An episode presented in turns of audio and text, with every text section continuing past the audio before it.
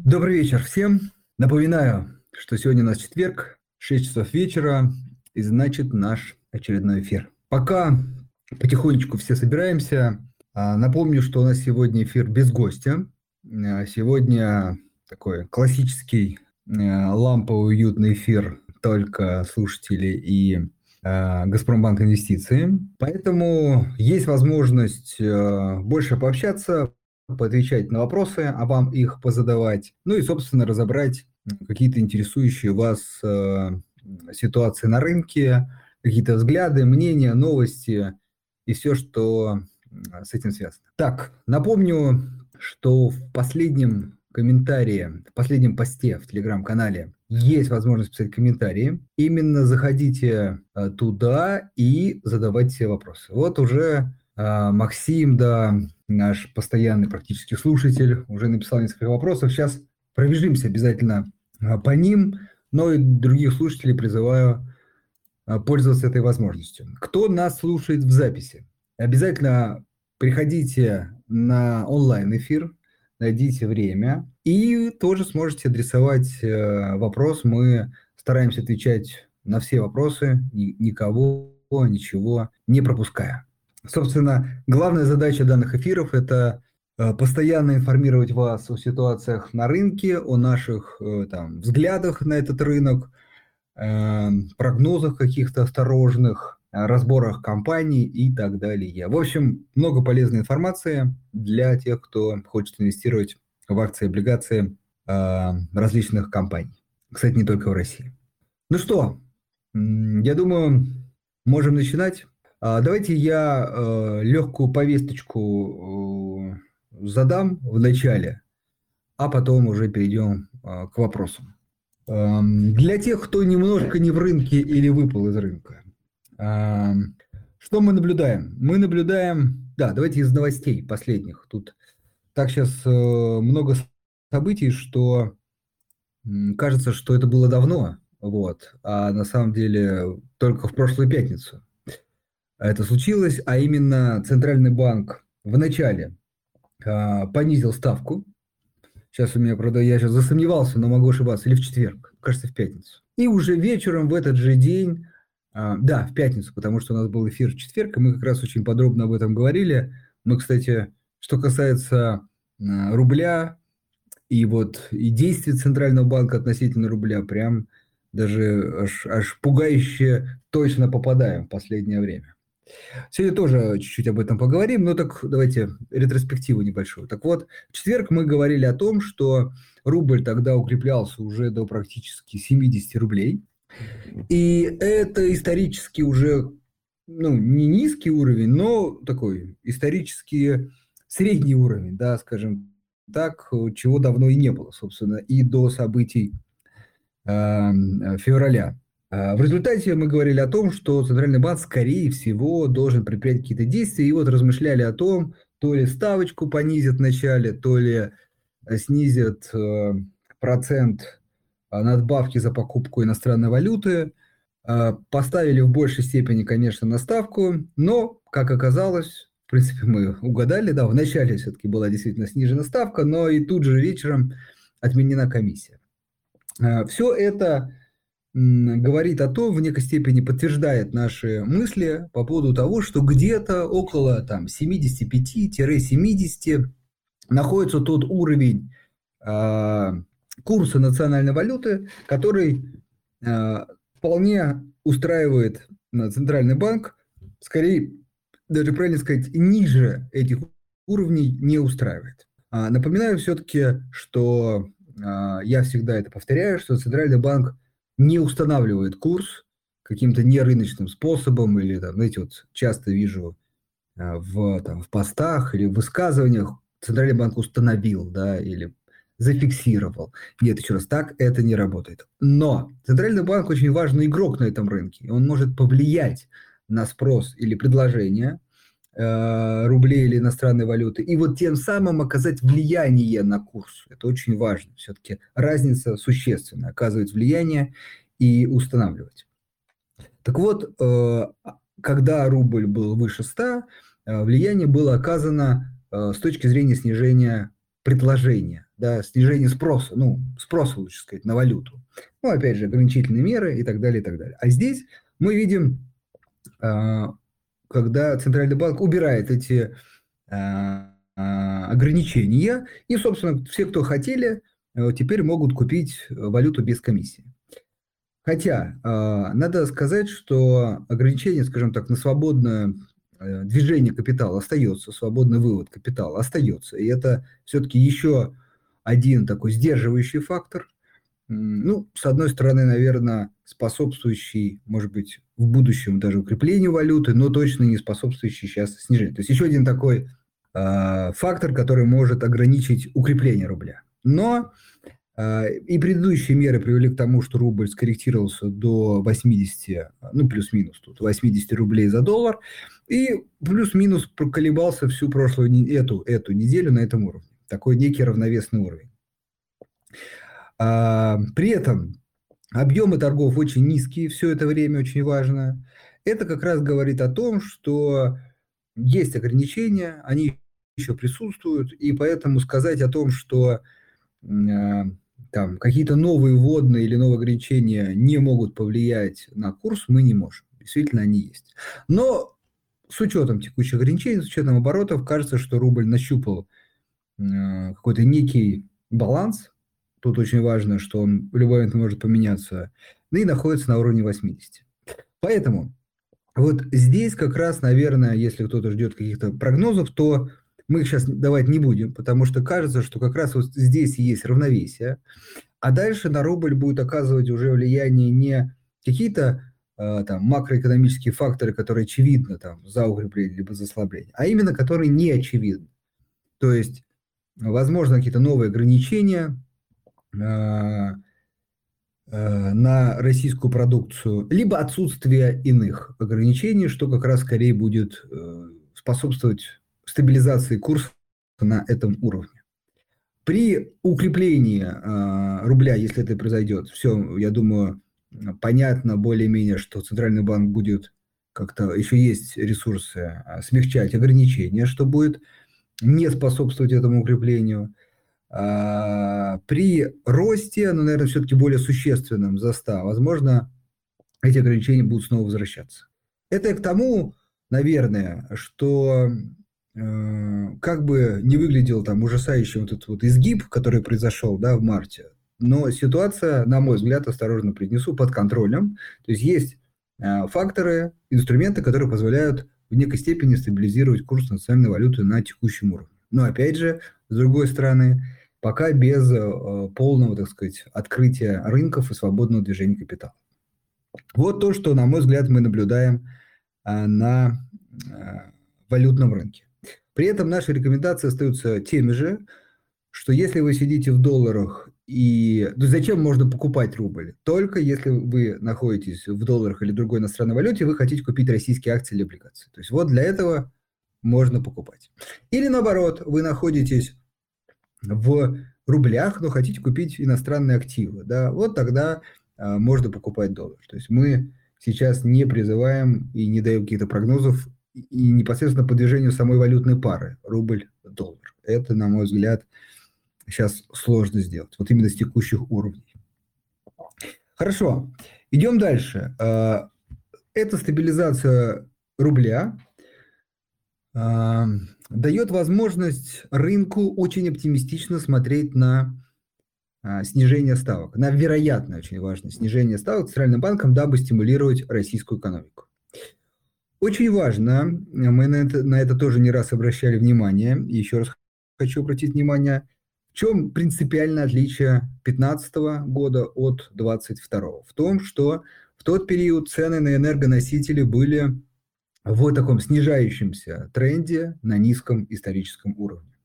И тогда э, как раз падение рубля сложно было остановить, потому что э, на него оказывали внимание именно фундаментальные экономические причины. Сейчас наоборот мы имеем хорошие фундаментальные экономические причины, а, но э, с возросшими действительно политическими рисками и ограничениями.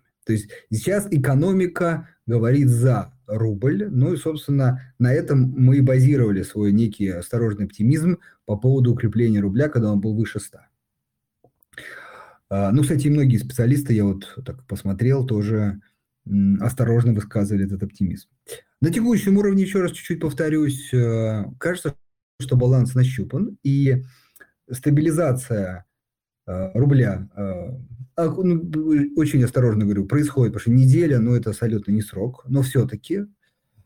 И самое главное, ну, понятно, что рубль укрепляется, цены даже на вот мы тут общаюсь тут с разными людьми, кто непосредственно также что-то закупает, э, занимается там продажами, цены ну, стабилизируются или даже на какие-то исключительные товары э, снижаются относительно ну, вот, пиковых таких очень эмоциональных э, уровней. Все это э, аккуратненько, опять же, э, говорит о том, что, возможно, инфляция, получив некий всплеск, начнет замедляться, официальная инфляция. И с, с, вместе с стабилизацию рубля это может действительно дать возможность, теперь важно отличие от 2015 года, более быстро вернуть ставку, ну, если не до докризисный уровень, но хотя бы ниже 10. Да, то есть, возможно, ну, прям совсем оптимистично, конец этого года, э, менее, может быть, так сказать, базово начало, первое полугодие следующего. Да? Вот, ну и, собственно, смотрите, э, вот ОФЗ 26220. Это а, погашение 7-12, то есть э, декабрь. Торгуется с доходностью 12,7. Да? А, это значит, что как, бы, как бы в среднем инвестор, да, если он как бы, не просто покупает там, не знаю почему, а вот э, ставит на то, что э, доходность 12,6 его вполне устроит, при том, что ну, понятно, что частные лица, наверное, к рынку межбанковского кредитования не подключены, к краткосрочным репо подключены, но э, все-таки рынок УФЗ – это рынок профучастников в первую очередь. И поймите альтернативу. Эти компании могут, например, там, э, эти деньги направлять на краткосрочные там, сделки репо или межбанковское кредитование по ставке там около 17, то есть у ставки ключевой ставки Центрального банка. Но они этого не делают, ну кто-то, да, а покупают УФЗ. Значит, они ставят на то, что 12 ставка будет э, достигнута к этому периоду, а даже ниже, потому что очень важно, сейчас они э, готовы иметь меньшую доходность, чем 17, ради как бы будущего потенциального э, увеличения, например, дохода за счет роста цены. Поэтому ожидание рынка на уровне там, 11-10% э, к концу года. Вот, собственно, отсюда я эту цифру и взял. Понятно, что эти ожидания могут также резко поменяться, но вот, если мы хотим констатировать, что ждет рынок, то и понять, то вот, вот такие уровни. При этом, еще раз, скорее всего, э, если наше мнение, мы тоже пока сдержанно оптимистичны, скорее соглашаемся тут с рынком, но очень важно оговариваем при самом важном отсутствии каких-то негативных э, новостей и которые э, выльются в ослабление рубля. И в чем такое резко? Кстати, это всегда такой вопрос. А что вот негативно, не негативно? Все очень просто, да, это всегда субъективная вещь, но если не приводит к коррекции рубля, к доллару такой вот очень чуткий индикатор, ну, значит, не столь страшно. Потому что всегда заголовки очень страшны. Вот. И чем дольше эта стабильность продолжается, даже не обязательно укрепление, тем быстрее Центральный банк может э, вернуться к ставкам ниже 10 и даже, может быть, какие-то уже стимулирующие меры. Почему это важно? Ну, мы понимаем, что э, в текущем 2022 году э, российский ВВП будет в отрицательной зоне. Тут, понятно, там, многие прогнозисты упражняются в том, насколько сильно будет падение. Но э, явно оно будет. И э, понятно, что на повестке стоит стимулирование российской экономики, это очень важный момент. Но без потери, без потери, как сказать, регулирования и стабильности на валютном рынке. Опять же, Турцию можно приводить очень много, где э, есть вот, это, вот эта проблема не решена. В принципе, и при ней рост возможен.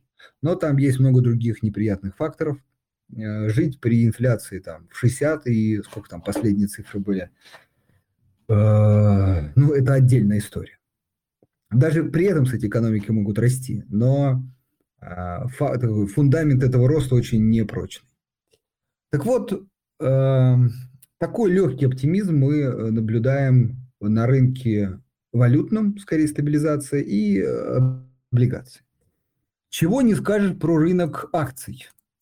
Э, рынок акций, э, ну, скажем, с легким, или даже не с легким, с хорошим оптимизмом воспринял открытие торгов после длительного перерыва, но потом э, все, как сказать, все уныли, уныли э, были торги. Хотя все-таки большинство акций из крупных компаний пока торгуются выше, да, там неких э, минимумов, которые были достигнуты истори... ну не исторических, а вот за последние там два месяца. Но движение э, как бы в ту сторону, да, пока, по крайней мере, последняя неделя, да, говорит об этом. Здесь э, инвесторы, скажем, наверное, более скептичны. И вот тут такая рисуется интересная картина, что кажется, что инвесторы, ну причем крупные инвесторы, все-таки предпочитают сейчас фиксированный доход, то есть это облигации, кстати, не обязательно государственные, корпоративные, они тоже снижают доходность, но не акции. Можно понять, здесь более прогнозируемая и тоже не маленькая историческая доходность. Вот. Эм, и возможность ее как бы, почувствовать, зафиксировать. В облигациях, в акциях, извиняюсь, мы понимаем, что дивиденды в компании отказываются. Сейчас, по крайней мере, по крайней мере тенденция такая. Непонятно, что будет с прибылями, выручками в 2022 году. Все это сплошь неопределенность, которая, на мой взгляд, и толкает э, инвесторов к продажам. А наша позиция по акциям пока не поменялась. А, это все равно покупка крупных экспортно-ориентированных компаний, но, вот это важно, это мы всегда отмечали, не на а, полный там, сказать, не на полный объем денежных средств, которые вы готовы инвестировать, а на... И вот тут вопрос базово наполовину, а дальше более, более консервативный, как сказать, меньше половины, более агрессивный, больше половины. То есть в любом случае покупка по текущим уровням, по крайней мере, с нашей точки зрения, не, не считаем индивидуальной ценой рекомендации, просто делимся мнением, а, оправдана, а, даже с учетом рисков. Но вторая часть как раз и предназначена для того, что если все-таки падение будет гораздо более существенно, то есть очень важно, это даже не 10-20%, а более существенно, вот, то тогда э, покупка уже на вторую долю. При этом э, ответим как бы наверняка возникающим вопрос, ну а если совсем все плохо будет, то тут мы как бы, ну, конечно, так э, не считаем очень четко. То есть там варианты, когда крупные экспортно-ориентированные компании не зарабатывают вообще ничего, а нами не рассматривается даже как негативный сценарий. Все равно, безусловно, компании имеют востребованный в мире товар, там нефть, газ, цветные металлы, а, минеральные удобрения, сельское хозяйство, продукция, металлургия, хотя металлургия под таким наибольшим ударом.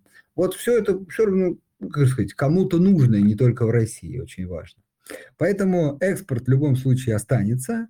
Но вот вопрос, да, вот если брать самый негативный сценарий, какой, в каких размерах, к сожалению, гадать сложно мы закладываем худший сценарий, это там снижение на 20-30%.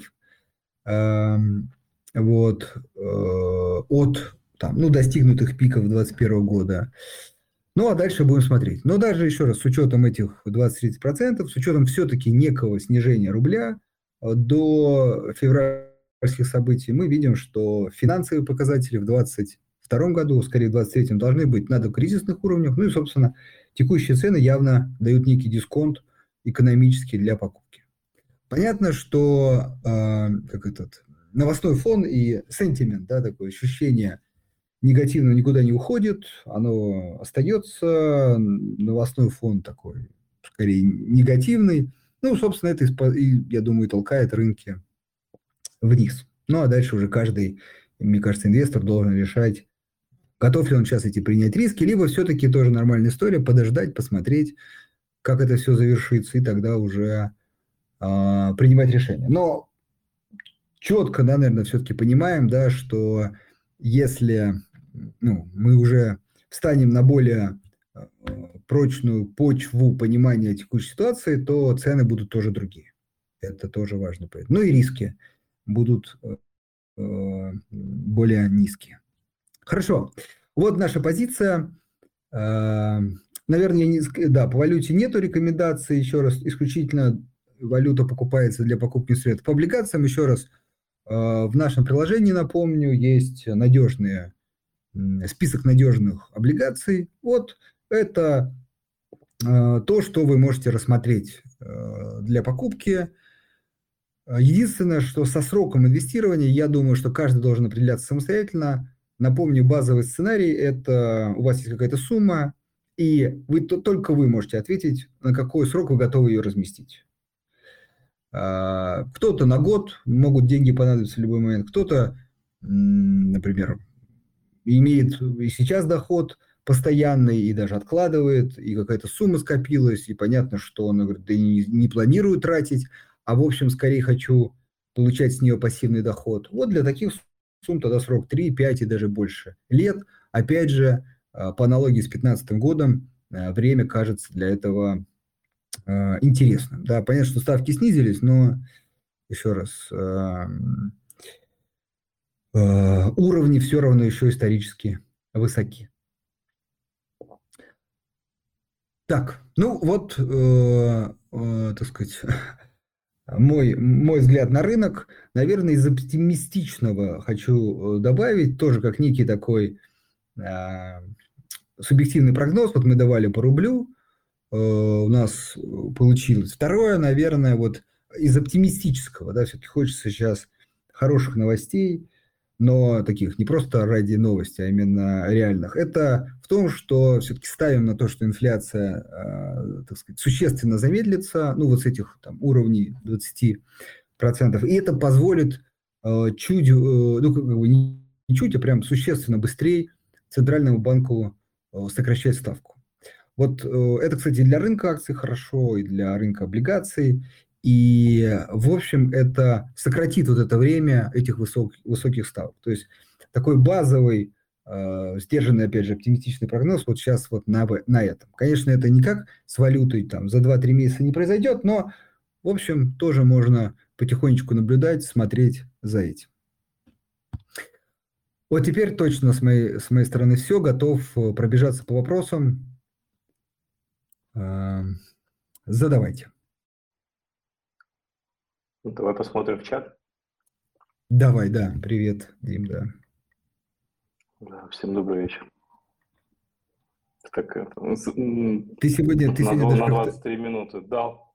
Да, да, да, да, да, да, я понял. Ну, чуть-чуть, пару слов про рынок. Я даже не стал прерывать, знаешь, как это, как это заворожен за этим наблюдал, как, как ты все это делаешь. Хорошо. Вот, по поводу вопросов Максима. Вопрос следующий. Привет всем, не забудьте запись. Не забудем. Здравствуйте, Максим. Возможен ли перенос акций от брокера в СДН или иностранные акции, в том числе Finex, ETF, Яндекс и еврооблигации? Перенос от СДН брокера.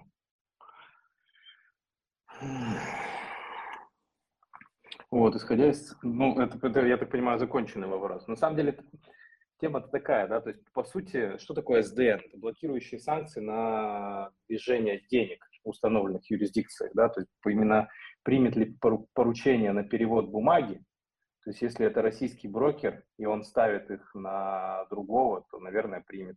Если это поручение будет подаваться напрямую в Евроклир, и бумаги будут там искать себе новое место хранения среди иностранных депозитарий, то скорее не примут, наверное.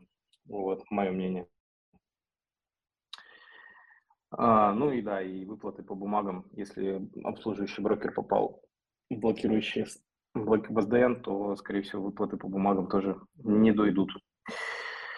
Так, о господи, Максим продолжает, а, так сказать, отвечать за негативную повестку нашего, нашего стрима. Исходя из сценария дефолта по суверенам в начале мая, видели ли мы серьезные риски у компании с большим валютным долгом? Нет, не видим.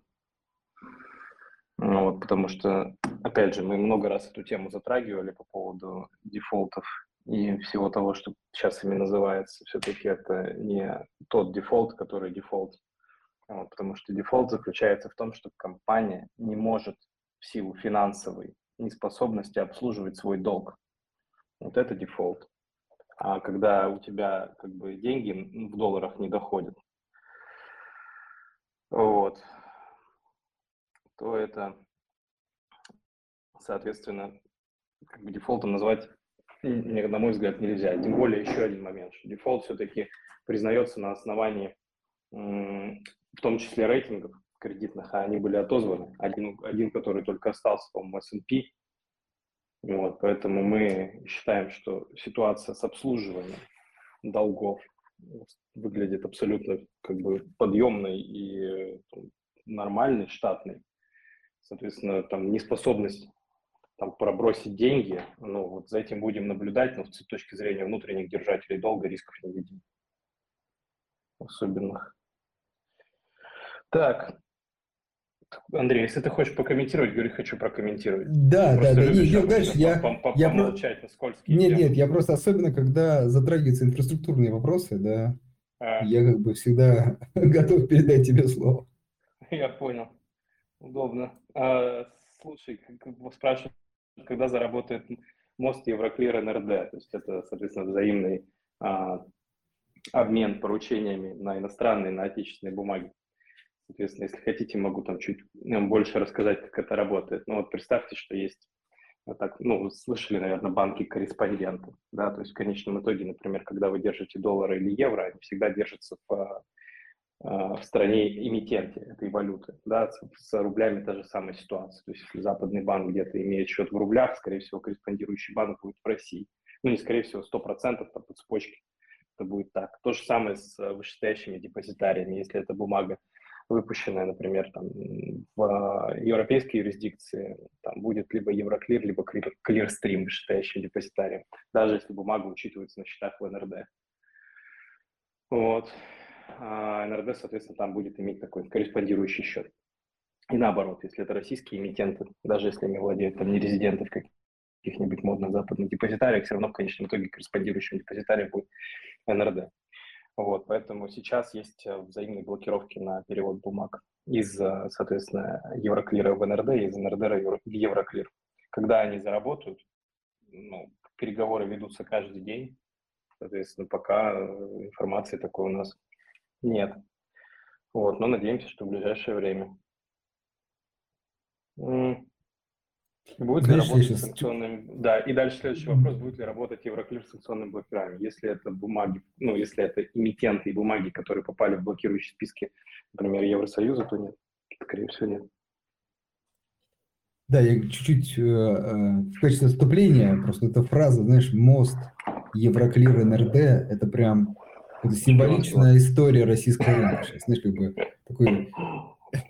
Ну, то есть, это, знаешь, то, что раньше не называлось никогда, а теперь, мне кажется, поднимается сказать, как вопрос очень часто. Мне вообще интересно, как вот, допустим, в 2014 году, знаешь, когда я этой темой, там, ну, я же с седьмого года на рынке, да, и в 2014 году профильно этим занимался, потому что у нас были клиенты, которые занимались арбитражом вот, э, депозитарных расписок в локалке. И тогда вот эти мост НРД Евроклир, там, DTC, ну, там, крест, крест, вот это в зависимости от того, как э, бумага устроена, кем она выпущена, где она торгуется.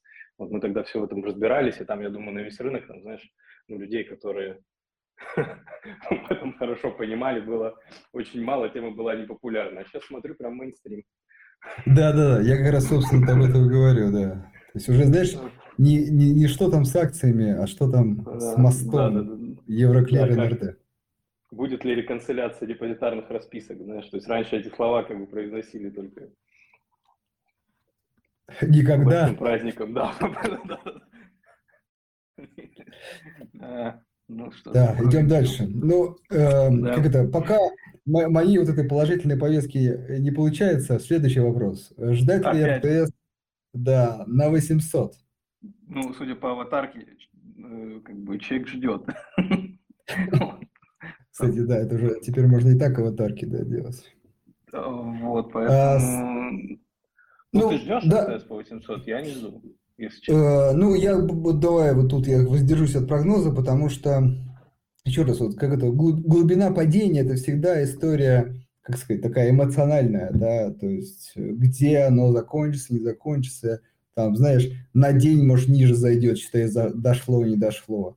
Вот, поэтому вот именно глубину коррекции всегда сложно предсказывать. А я скорее тут э, как бы говорю, что коррекция всегда восстановится, да, ну или, по крайней мере, на это надеюсь и в этом случае. И вот дальше вот текущий уровень – это интересный для покупки или все еще нет? Да, вот это я могу порассуждать. А вот дойдет ли туда, это вопрос. Ну, может, может быть, э, любая цифра, как бы в моменте, да, да, но это совершенно да. ни, ни на что в долгосрочной перспективе. Вот можно тоже как пример, да, как пример, вот история все-таки с, с рублем, да, мы же говорили, как бы еще раз, понятно, что там, сколько там было, 120, да, при, при такой нефти очень важно, да, и там стоимости газа и так далее. Вот вам как бы эмоциональная часть. Могла быть она быть 130, ну, как, если, ну, как бы там, чуть-чуть, наверное, могла быть, да, это вопрос там эмоций, да, или там каких-то на день позже ограничительной меры могла быть больше. Но потом, как бы, она возвращается к каким-то там более ну, адекватным уровнем. Так и здесь. Переф... Может в моменте... Переформулировать. Да. Угу. Вот может ли надолго вот эта история там, вот, да. остаться вот в этом диапазоне, который называют наши уважаемые слушатели? Вот мне кажется, что все-таки нет. Вот, да, не просто там, а вот дойдет, не дойдет, это уже история, поймите, такая точка входа, которая как ну, в некой степени сродни спекуляции, там, в нормальном смысле. Ну, вы как бы, знаете, вы как бы готовы покупать, да, но вот, например, за 805 еще нет, а, например, за 795 уже да, да, то есть вот это же, а вдруг он будет там 801, и это будет минимум. Ну, не повезло, тут не угадаешь. Поэтому это всегда уже такая персональная история, где э, нажать эту кнопку «Купить». Там мы часто говорили про то, что нажимать ее все-таки на всю сумму лучше не стоит, да, потому что выделите какой-то объем риска, который вы инвестируете с какой-то там, периодичностью, раз в месяц, раз в неделю, как вам удобно, да, поделите там, имеющиеся у вас инвестиционные, так сказать, активы на там, какие-то более-менее комфортные небольшие кусочки и входите в рынок. Тогда вы, ну, понятно, что вы не купите по лучшим ценам, не продадите там по максимальным, но, по крайней мере, вы будете сглаженно инвестировать в рынок и психологически гораздо там, спокойнее и комфортнее. Всю эту историю тоже забывать не стоит. Давай попробуем ускорить, что-то вопросов много. Давай, давай, давай. Вот, это хороший вопрос. Спасибо, Алексей. Тоже часто вас вижу в наших э, эфирах. Приятно, что приходите. Вот, спрашивает, э, читаю уже который раз, что наши компании начинают отменять, переносить финансовый отчет, и видится, культура раскрытия информации снижается, что не позитивно для инвесторов. Какое наше мнение на этот счет? Вот позволишь, я дам свою оценку, а ты скажешь, как бы, что да, ты да, по этому да. поводу думаешь?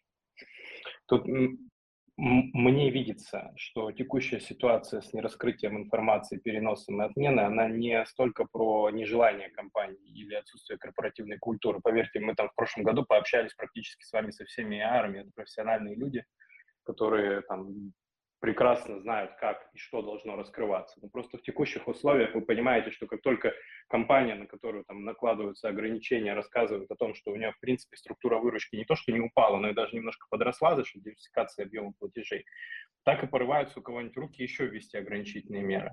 Поэтому пока вот эта история, она такая, носит горячий характер, я понимаю коллег по цеху, которые, так сказать, предпочитают лишний раз не подставляться, да, и там путем, может быть, ну, таких более редких отчетных периодов и более укрупненной отчетности давать как бы понимание о том, что у них ну, ситуация там рабочая, все хорошо, чем там детально раскрываться каждый месяц, и тем самым провоцируя как бы там дополнительно на себя обратить внимание. Поэтому я скорее с этим это связываю и думаю, что там культура инвестиционная, раскрытие и все остальное, там при стабилизации обстановки оно как бы вернется вновь, и никакой проблемы, я думаю, рассказывать на нормальном рынке, как э, и где э, компании зарабатывают деньги, в каких объемах, ну, для них это совершенно не проблема.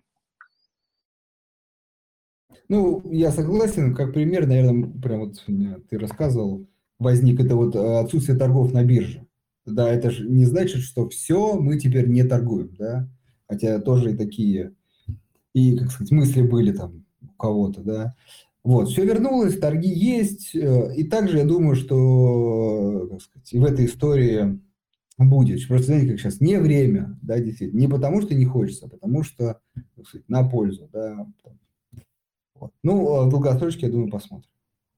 Ну да, но в целом, то есть настроение, я думаю, что с точки зрения а, компании, по крайней мере, по отношению к миноритарным акционерам, оно более чем позитивное, да, с кем мы не общаемся, все понимают, что, в общем-то, перспективы рынка и внутренний инвестор – это очень важно, да, и, конечно, такой задачи там нарушить права миноритария, там, ее сейчас нет, ситуация сложная. А, так, ну это все написано. Э, человек с ником Пролив спрашивает, почему мы сегодня падаем. Мне кажется, что человеку с, такой, с таким никнеймом э, лучше знать. Вот. Ну, в целом, да, там Андрей на эту тему, там, мне кажется, вначале говорил, да, рынки тонкие достаточно, правда, объемов мало. Вот, и по валюте в том числе, да, я думаю, что если там положить руку на сердце, то э, объем экспортной выручки, он целиком сейчас на рынке просто не продается, потому что его некому покупать, да, судя по тем объемам, которые мы видим. То есть, ну, приток дневной там, экспортной выручки он, там, в разы больше, чем оборот, который проходит на московской бирже, что как бы заставляет меня думать о том, что все-таки ну, не все прям вливается в рынок. Вот. Поэтому тут по это по доллару, а по акциям, ну, собственно, новостной фон остается там повестка сложной, да, действительно там корпоративная информация актуальная, она будет только поступать, да, для того, чтобы принимать там взвешенные инвестиционные решения. Вот, поэтому, как бы, может быть, с этим связан там, временный текущий негатив. О, Вадим, рад меня слышать. Да я и в прошлый раз был на связи, Вадим, я все это внимательно слушал, просто когда у, в эфире есть гость, да, и у него есть там понятная какая-то его годами выверенная повестка, ну, там, Андрей задает вопросы, что я, собственно, буду лезть, да, поэтому а, слушаю, но, так сказать, не вмешиваюсь, когда с гостями. Угу. Идем дальше. Газ 30 Да. Поступила информация. Вот это мне нравится всегда. Евгений, поступила информация, что возможны санкции на ГПБ. Ну, давайте там, вот э, можно ли от Евгения получить список, на кого сейчас невозможно? То есть вот э, просто мне кажется, что ситуация настолько сложная с точки зрения там взаимных отношений, что сейчас как бы даже там ну, какие-то неочевидные компании вполне себе могут быть объектом.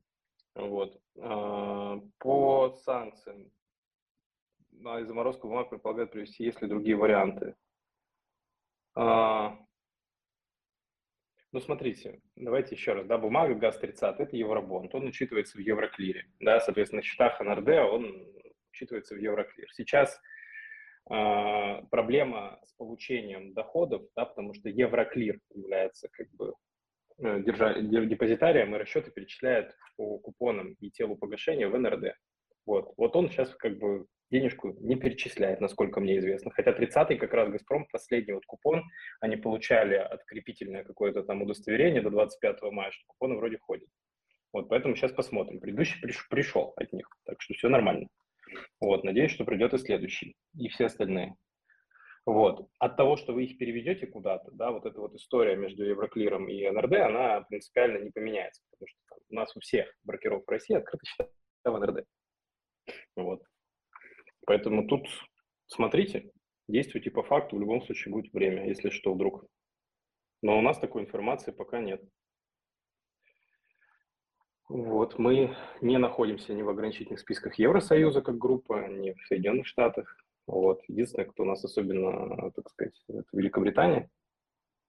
Вот. Там ограничения есть по нам. Дальше, Андрей? Или ты хочешь? Ты обычно в таких темах предпочитаешь всегда молчать. Ты, да, да, да. Я думаю, что... Ну, тут, как сказать, да, тут сложно комментировать, когда поступила информация. Вот. Mm-hmm. Ну, будем надеяться, что там не будет. Будет, тогда будем обсуждать. К сожалению, сложно что сказать. Поэтому... Предлагаю пойти дальше. Вот, например, да, я тут, не поверишь, как раз практически в онлайн режиме э, хотел посмотреть. Вот, но смотрите, Ростелеком действительно последнее время э, ну, растет выручка. Сейчас я такой единственное хочу посмотреть текущую капитализацию. Вот, растет выручка, растет прибыль. Вот, но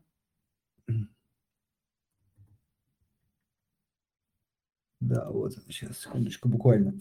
Вот, но текущая капитализация 197 миллиардов, около 200, да, при, соответственно, прибыли за последний 2021 год около 28, вот, ну, это где-то, ну, там, ниже 15, там, если E на P, да, годовых, или там P на E 7, да, вот. Ну, в общем, наверное, если бы, как сказать, э, январе мы бы об этом говорили, наверное, там можно было посмотреть. Но, по крайней мере, по прогнозным там прибылям, опять же, экспорт-ориентированных компаний, на которые мы ориентируемся, там э, ЕНАП 5, 4, 3 по некоторым компаниям, то есть гораздо ниже. Вот. Э, я думаю, что ну, если кто-то размышляет по принципу, что у экспортеров есть риски, там могут ограничить, но у Ростелекома, ну, любых телекомов тоже есть риски, сейчас ограничения там, иностранного оборудования, потому что риски есть везде. Поэтому здесь я не вижу какой-то существенной, э, существенного дисконта э, за там, текущую ситуацию. То есть есть, есть другие компании с более лучшими показателями. Поэтому эта компания в наш список не попадает. Плюс она Э, ориентирован на внутренний рынок, хоть пусть и на стабильный, да, все-таки телекомы – это история, где платежи более стабильны. Но, смотрите, вполне возможно, как минимум, рост цен на оборудование, но при этом там, самосдерживание или все-таки со стороны государства некое ограничение рост цен на услуги этой компании. И вот мы получаем такую неприятную историю, по крайней мере, на 22 год. Поэтому, а дисконта в цене я особо не вижу. Вот я смотрел, да, да нет, бумага там скорректировалась, восстановилась. В общем, кажется, сейчас э, можно найти что-то более больше и доходнее. Вот так. Окей, okay. следующий вопрос. Поэтому в наш, шорт, в наш шорт-лист не попадает. Будешь, будет ли у нас селл-сайт аналитики считать все на свете по DCF и прошлому перформансу выручки? Вот, ведь, э, видимо, подозреваю, что еще у тебя и твоих коллег по наличию CFA. А, да, э, Максим, ну, смотрите, вы, это, как сказать, давно к нам ходите, я думаю, надолго с нами. Но давайте вот э, посмотрим, потому что это же, как сказать, можем сейчас, конечно, из эфира из, и в эфир обсуждать одну эту тему, ну так восстановится все или не восстановится, восстановится или не восстановится. Мы еще раз говорим, наша ставка, а даже без учета там DCF модели, что восстановится, то есть э, были сказать, в различных, поверьте, странах сложные времена, да, вот, но просто за счет там инфляции, за счет стимулирования рынка, за счет все-таки внедрения там научно-технического прогресса и так далее, в большинстве случаев крупные компании увеличивают свои показатели. Вот. Э, опять же, если же вы, ну тогда опять же, если Россия, Россия это просто ну, как бы постоянный дисконт, который был, и, наверное, сейчас только останется и, может быть, увеличится. Но вы пробежитесь по всем этим компаниям, да, возьмите там за 10 лет историю, ну, увидите растущую динамику показателей в большинстве случаев. Вот. Э, на следующие 10 лет ну, мы считаем, что она будет ну, как бы не меньше достигнут. Ну вот посмотрим, мы ставим на это. Вот и вся, все DCF-модели и так далее. Если же вы считаете, что это как бы некий пик э, финансовых показателей, вот, э, то э, я вам приведу в пример, ну, то есть как бы поразмышлять, да. Смотрите, даже если вы ставите на снижение показателей в натуральном эквиваленте, да, ну там добыча нефти, газа, там, минеральных удобрений, натурально, ну, будет там на 20-30%, то вы должны заложить еще при этом, что в России тогда инфляция должна исчезнуть. Ну, то есть инфляция должна быть там 2-4% или меньше, чтобы как бы снижение в натуральных выражениях выражалось в снижение и в выручке, и в прибыли. Но уже мы видим 20%, да, Понятно, что мы сами ставим на ее снижение, но снижение там в начале там, 15, 10 и так далее, в любом случае она какая-то будет. И поэтому даже снижаясь натуральное выражение, в долгосрочке мы, как минимум, инвестор может заработать на росте выручки и прибыли за счет просто обесценения там, валют, что, собственно, это происходит во всех странах. Ну, вот, еще поэтому... хочется, знаешь, ага. такой философский вопрос, раз уж мы задели, а какая альтернатива? Максим. Да, вот ты сейчас прям с языка сказал. И вот, и вопрос, да, какая альтернатива? То есть, э, вот в этом и есть э, как бы инвестиционный тезис. Да, не в том, что мы очень важно тут ставим на то, что будет бурный рост. На это надеемся, дай бог. Но, понятно, ограничения есть, к ним надо еще приспособиться, привыкнуть. И, ну, прямо говорю, переориентироваться на а, азиатские рынки, хотя вполне себе растущие. Я тоже долго могу об этом поговорить. Там, посмотрите прогнозы там, потребления Китая, нефти, газа и всего остального. Да? Вот, ну, и Индия растущая. Это огромные рынки. И, поверьте, это даже не Европа со своим стабильным потреблением. Большим, действительно, но стабильным. А, там, Китай и Индия ну, через какое-то относительно недолгое время превысят эти рынки, и они растущие. Поэтому этот поворот еще, как сказать, придется ценить э, сказать, в истории. Вполне он может быть таким. И экономически тоже выгодным. Вопрос вот, сразу да. же, да, технологически, как мы будем решать, это правда, никто тут тоже не спорит. Но вот тут как раз этот год и должен показать, да, как мы там приспособимся, где мы там будем... Сколько операционные издержки вырастут, да. Да, где мы будем это покупать, по каким ценам. Опять же, считаю, что точно будем, вопрос цен. Потому что, ну, там, поймите, на мой, опять же, взгляд, даже для добычи там нефти, газа, это все-таки не там, чипы 5 нанометров, да, то есть не, не прям совсем нужны передовые технологии. Да? Понятно, что там на шельфе где-нибудь, я тоже смотрел, это да, но очень много и газа, и нефти в классических месторождениях, их можно развивать, добывать, и на все это есть там, аналоги оборудования, и даже что-то российское есть. Но да, предстоит очень серьезно поработать в этом направлении. Но это не так безнадежно, как иногда сейчас, к сожалению, ну, там, некоторые скептики рисуют уже все как бы такое. Вот. Нет. Ну, а дальше посмотрим. Да, ну, это, знаешь, моя как бы стандартный на это ответ, что будет лучше, сильно лучше, чем большинство текущих прогнозов, но, к сожалению, хуже, чем мы мечтаем. Вот, где-то где посередине будем Да, я, вот я думаю, что да, да, да, именно. Ну, вот, и по именно поводу... сейчас, да, по текущим ценам это и есть такое, как бы, что тут не все не, как бы не рухнет, да, как раз э, наоборот, Э, текущие цены, наоборот, слишком пессимистично на все это смотрят. Ну, это, для меня это вообще понятно. Рынок всегда эмоционален. То есть у него, если плохо, то очень ужасно. Да, как Если прям хорошо, то все должно расти. То есть рынок очень эмоционален. И ну да, то, вот это... знаешь, то, то объясняют, что три, выруч... три прибыли это много годовые, то объясняют, что 50 выручек за капитализацию это нормально. Ну, есть... Да, да, да, да, да, абсолютно. Вот, кстати, хороший пример. Поэтому вот это может измениться очень быстро, и, собственно, рынок также может скорректироваться. Другую, в принципе, как бы начать расти так же быстро. А, смотри, как в качестве инвестиционной альтернативы рассматривается гречка. Вот Максим написал. А, продукт, продукты да, питания. Ну, я думаю, что в том, ну, в том сценарии... Пассивного дохода да, нету. В том сценарии, в котором вы закладываете как бы ну, условно, даже если промоделировать сценарий, при котором там продукты питания стали мерилом ценности и лучшим инвестиционным вложением, в этом сценарии стоит подумать, как их охранять. Вот, поэтому тут я с, с гречкой тоже буду спорить. А, так, как, по-вашему, будет технически организована выплата рублями по евробандам, которые не предусматриваются по проспекту? Потребует ли перевода в НРД бумаг? Вот здесь, Максим, к сожалению, не, не дам какой-то однозначной модели, то есть мы там, с биржей много общаемся на эту тему, и вариантов там, а, ну, как минимум не один, да, их там достаточно широкая плеяда. А на чем сойдется, это уже все-таки результат договоренности, да, то есть есть финансовые активы, которые заблокированы у нас, а, которые лежат на санкционных счетах, соответственно, а, резидентов недружественных стран.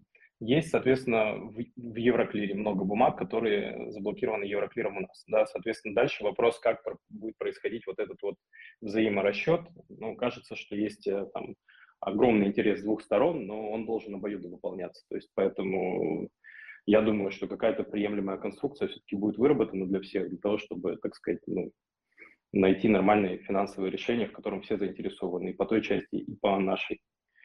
Вот, поэтому посмотрим. Но в целом, я думаю, что да, если мы говорим про э, расчеты по еврооблигациям в рублях, то, то как бы, эти бумаги логично было бы попросить перевести в НРД, но как это будет, никто не, ну, пока не знаю. По тем, которые уже в НРД, ну, соответственно, я думаю, что будет какая-то внутренняя директива.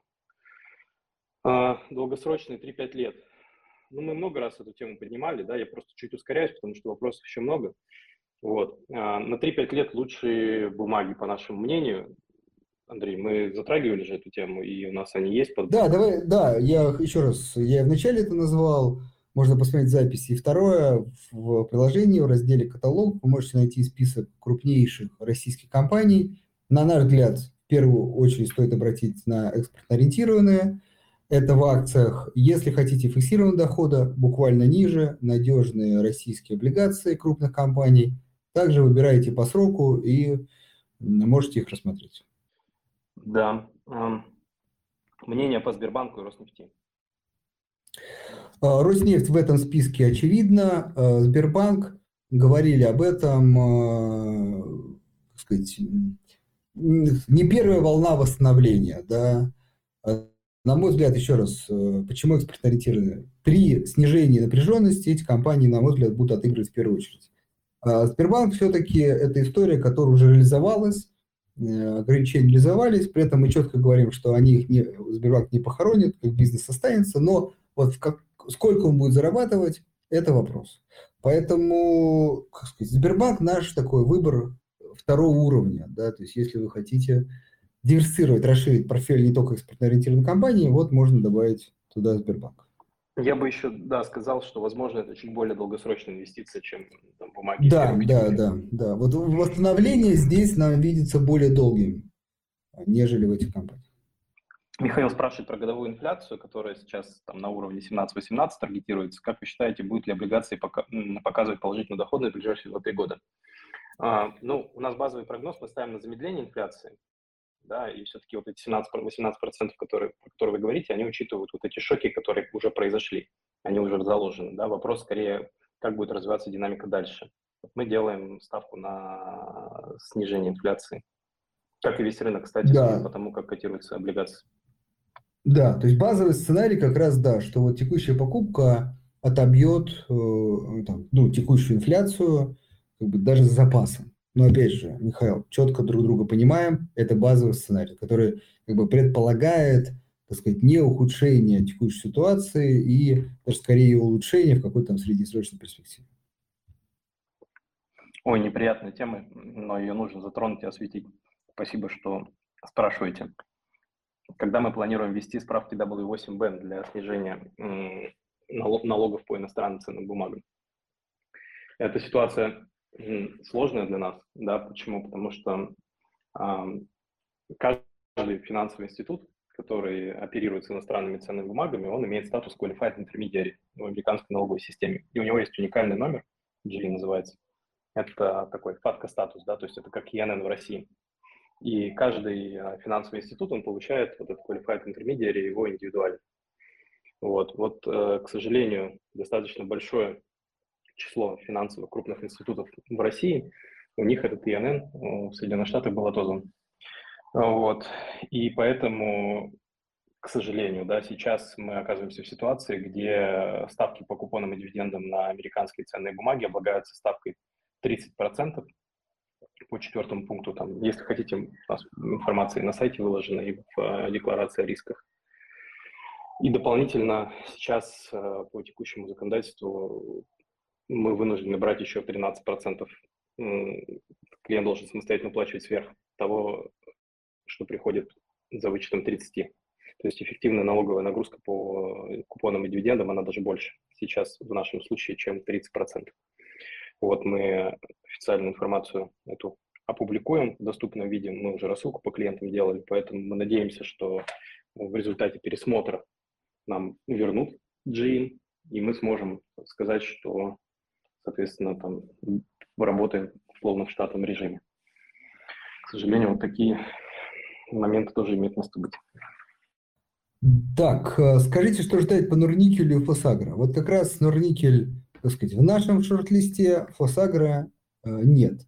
А, говорили об этом, ну, действительно, бумаги минеральщиков очень выросли сильно. Тут и, с одной стороны, дорогой, э, дорогой газ и, как следствие, практически там остановка производства минеральных удобрений в Европе.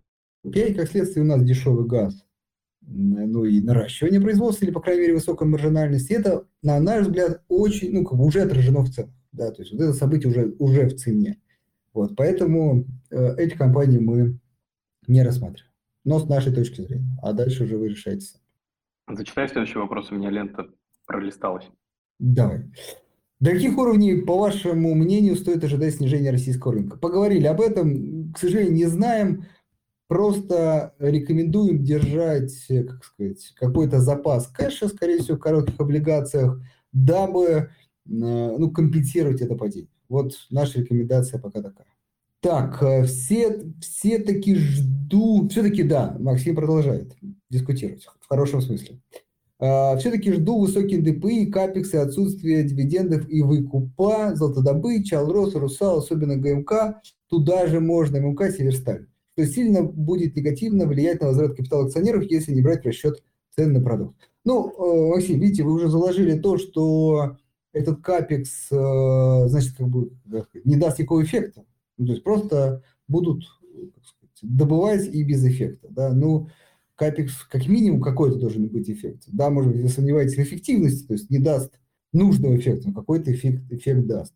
С точки зрения э, повышения ДПИ, вот тут, без, ну как сказать, тут нечего добавить, это риск. Ведут, увеличат, это чистое, да, снижение маржи э, всех компаний, на кого это будет распространено.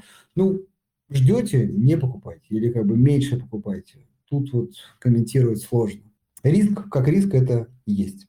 А, дальше, Артем, а, такой большой вопрос, потихонечку буду читать, сейчас просто не успел заранее, так сказать, чтобы сократить. Поэтому полностью. Почему Яндекс продолжает стремительное падение? Сегодня падение больше 6%.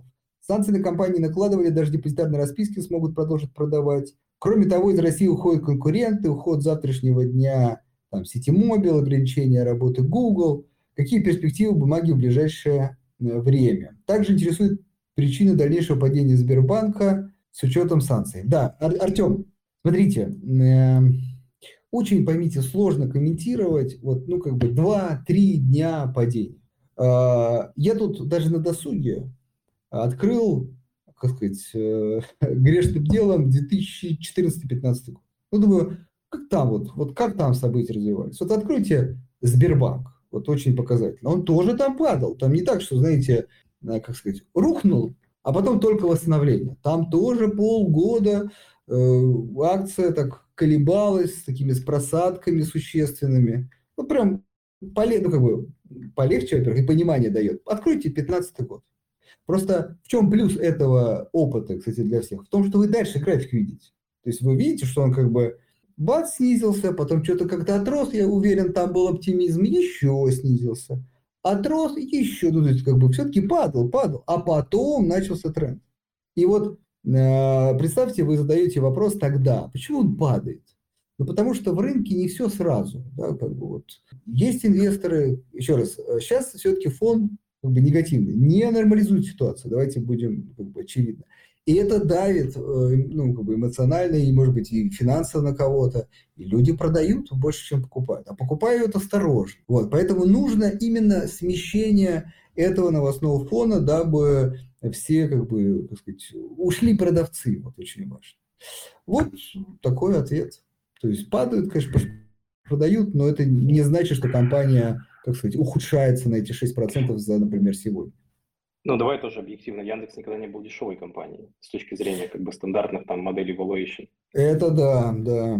И да, поэтому, он и сейчас... Ну, да, и он и сейчас остается не дешевым. Ну, то есть вот когда говорят, там, условно, что компания при прибыли куда уж ниже, да, потом оценивается на рынке и падает, это да, это мы как бы внимательно там смотрим. Но когда компания оценивалась по выручкам, да, и, а не по прибыли, и с точки зрения там мультипликаторов была в свое время одной из самых дорогой на рынке, то у нее всегда этот запас, куда можно снизиться, он больше, чем у компаний, которые там ну, более традиционными бизнесами занимаются, да, и к тому же рынок, он же, понимаете, там, это очень большие бизнесы сами по себе, их сложно анализировать, то есть по внешнему фону, да, который происходит, зачастую не всегда там с первого дня понятно, на какие конкретно отрасли, на какие конкретно там аспекты выручки компании будет оказываться влияние.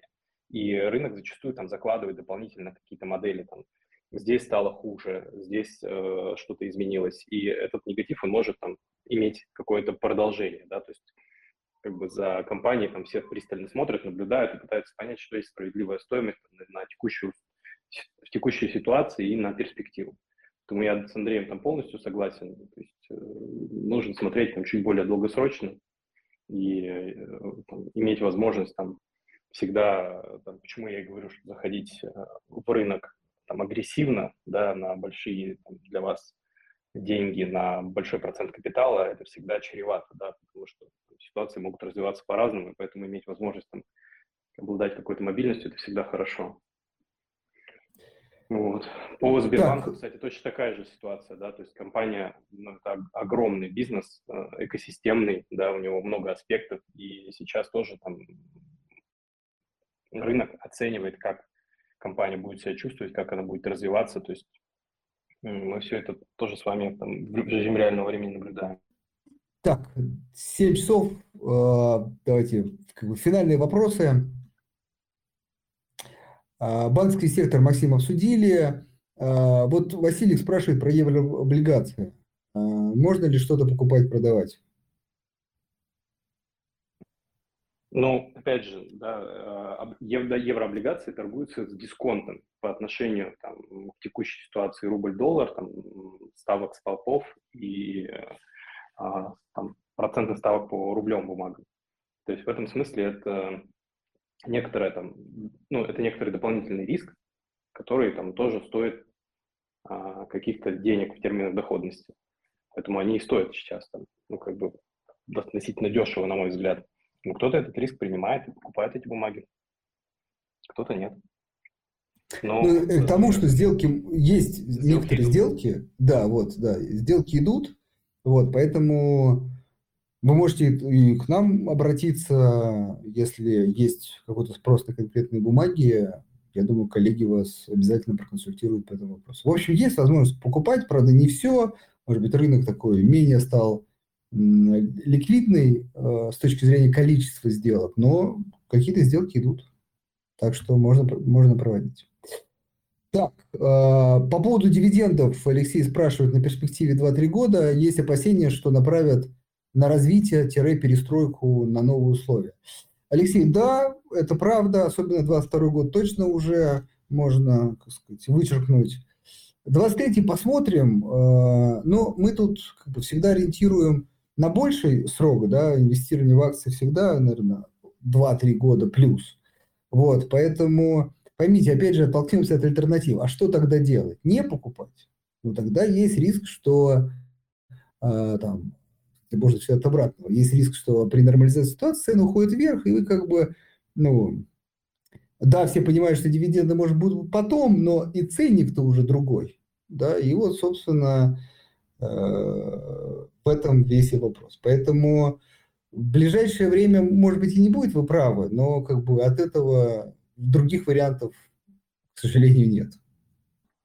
Да. Выбери еще какой-нибудь хороший вопрос. Так, да, про, э, про, про, про, так.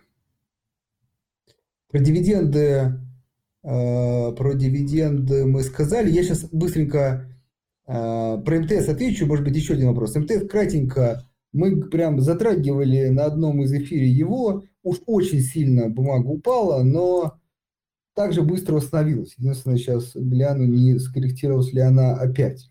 Ну, в общем, да, вот я открыл. Ну, так, не сильно, но скорректировалось. Ну, в общем, вот по тем уровням, когда там было именно в два раза сложилось, нам прям, мы прям активно говорил, хотя это не экспортные компании. Сейчас уже как бы, апсайт есть, но, может быть, не столь очевидно. Вот так. Так, э, про Северстали сказал, металлургии пока вот тут мы воздерживаемся, посмотреть все-таки ограничения и на внутреннем, и на внешнем рынке. Пока смотрим за этими компаниями. Так, тут уже пошли картинки. Давай на вопрос порассуждать. Мне Давай. Вот Алексея в конце он нравится. Давай. А наш рынок это сейчас в очередной раз сырье. Ну, тут Алексей как сложно как-то комментировать. А, да, то есть мы были сырьевым рынком, мы им остаемся, так немножко там, интерпретирую вопрос. В это время в мире, соответственно, тренды на IT, биотех, разработки, всячески интеллектуальные. Как, какое наше видение, наш рынок в целом состоянии перейти уже на эти рельсы и потихонечку отказываться от сырьевой зависимости? Ну, это на самом деле такой очень вопрос на отдельный стрим. Ну, то есть его можно, мне кажется, так минут на 40, если развернуто на него отвечать. То есть какие здесь нюансы, да, и сырьевая зависимость, на чем плоха, особенно в там, текущей ситуации, что у тебя цены высокие, да, и по маржинальности этот бизнес, а, он приносит деньги много здесь и сейчас, он решает там текущие проблемы здесь и сейчас, а для того, чтобы перейти на там, бизнесы с высокой там долей R&D, с высокой долей там интеллектуального какого-то вклада и, соответственно, с высокой долей там, добавленной в конечном итоге стоимости, тебе нужно много денежек проинвестировать, а выхлоп будет когда-то потом. Вот. И в этом смысле, да, это такая вот некоторая сырьевая зависимость, она чем отягощается, что там, для, с точки зрения там, и инвесторов, и там, налогоплательщиков, и формирования бюджета, в текущем моменте, да, эта перспектива выглядит сложной, да, то есть как минимум должна быть произойти какая-то нормализация ситуации, чтобы посмотрели там, да, окей, мы, у нас есть достаточно большой объем там, сырьевых товаров, понятной выручки, но что делать дальше? Да? Для этого нужно, чтобы появились вот эти горизонты планирования, они возможны все-таки на таком сильно более спокойном рынке. Но я думаю, что к этому обязательно, конечно, придем. И с точки зрения того, что мы там, совсем в этом направлении как-то не развились за последние годы, тоже сказать нельзя. Все-таки очень много было проинвестировано там, в тот же Яндекс, да, в тех же там социальных сетях, э, в той же там IT-инфраструктуре, телекомах. Вот, поэтому наш рынок, он как бы не из нулевой точки в этом направлении стартует. Просто сейчас, мне кажется, нужно, что называется, пережить достойно там, этот период. И после этого, и, конечно, те компании, которые уже имеют потенциал и задел сформированный, они, я думаю, что будут очень и очень востребованы и перспективны. В этом плане у нас, на мой взгляд, все сильно лучше, чем принято считать. Да, и, наверное, я, знаешь, знаешь, что тебе добавлю? Во-первых, да, сейчас, к сожалению, наверное, это направление, опять же, немножко сместилось, но, или отложилось как минимум, но, а, опять же, например, IT-история с точки зрения финансов, да, вот, например. Тут очень важно, что всегда хочется почему-то всего, да, и IT, и биотеха, там, и разработка, хотя на самом деле очень многие страны тоже специализируются в чем-то, да, вот, э, поэтому, например, там IT-проекты, э, они, может быть, не столь как бы пока значимы по, по сравнению там с Роснефтью, там, Лукойлом и так далее, но они есть и там и в финтехе, и не только, и в играх, э, и в других историях есть российские, да, наработки, вот там, да, кибербезопасности две компании мы знаем. В общем, они есть, просто очень, я тут недавно тоже как раз на выходных своем интервью на тему, очень нужно много времени. И как раз для этого нужна очень а, четкая такая хорошая база, которая и дает а, в некой степени сырьевая экономика. Вот. А второе все-таки, что я хочу сказать, что ну, время покажет, но есть ощущение, что а, вот это такой некий опять суперцикл, который в том числе хороший для России, так как все-таки мы пока экспортно-ориентированная экономика, в том, что а, вот как бы разработки и так далее, это ж, ну, для этого тоже нужно сырье. И тот же, например, Норникель, вот, и там, Алроса, безусловно, важной компанией для всего этого.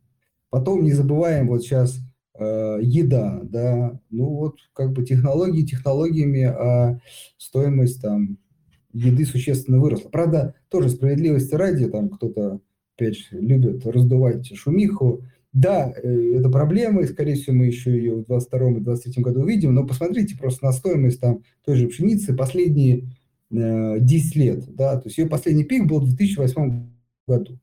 Да, при том, что постоянно говорят, растет население, там не хватает земель и так далее, и так далее. Вот. И вот сейчас мы пик э, превысили не потому, что там не хватает. Ну, понятные там события ограничили э, возможные урожай, плюс еще высокие цены на минеральное удобрение. То есть, в общем, надо не забывать, что эти товары тоже нужны.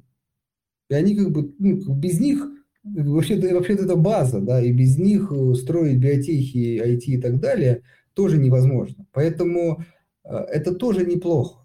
Главное, наверное, это действительно поступательное развитие, когда вы увеличиваете и эту долю, и, возможно, какие-то там действительно высокотехнологичные проекты развиваете – вот, вот поступательное развитие – это важно, не так, что резко переключились с одного на другое, вот, и в итоге ни того, ни другого. Может так получиться. Надеюсь, что так не будет. Ну что, а, всем спасибо большое, что нас послушали. Спасибо, что приходите. Надеюсь, что та информация, которой мы с вами делимся, будет вам полезна в принятии инвестиционных решений и общему развитию финансовой экспертизы. В следующий раз мы с вами услышимся во вторник в то же время. Вот, хорошего вечера. Всем всего самого лучшего. Да, всего доброго, до свидания.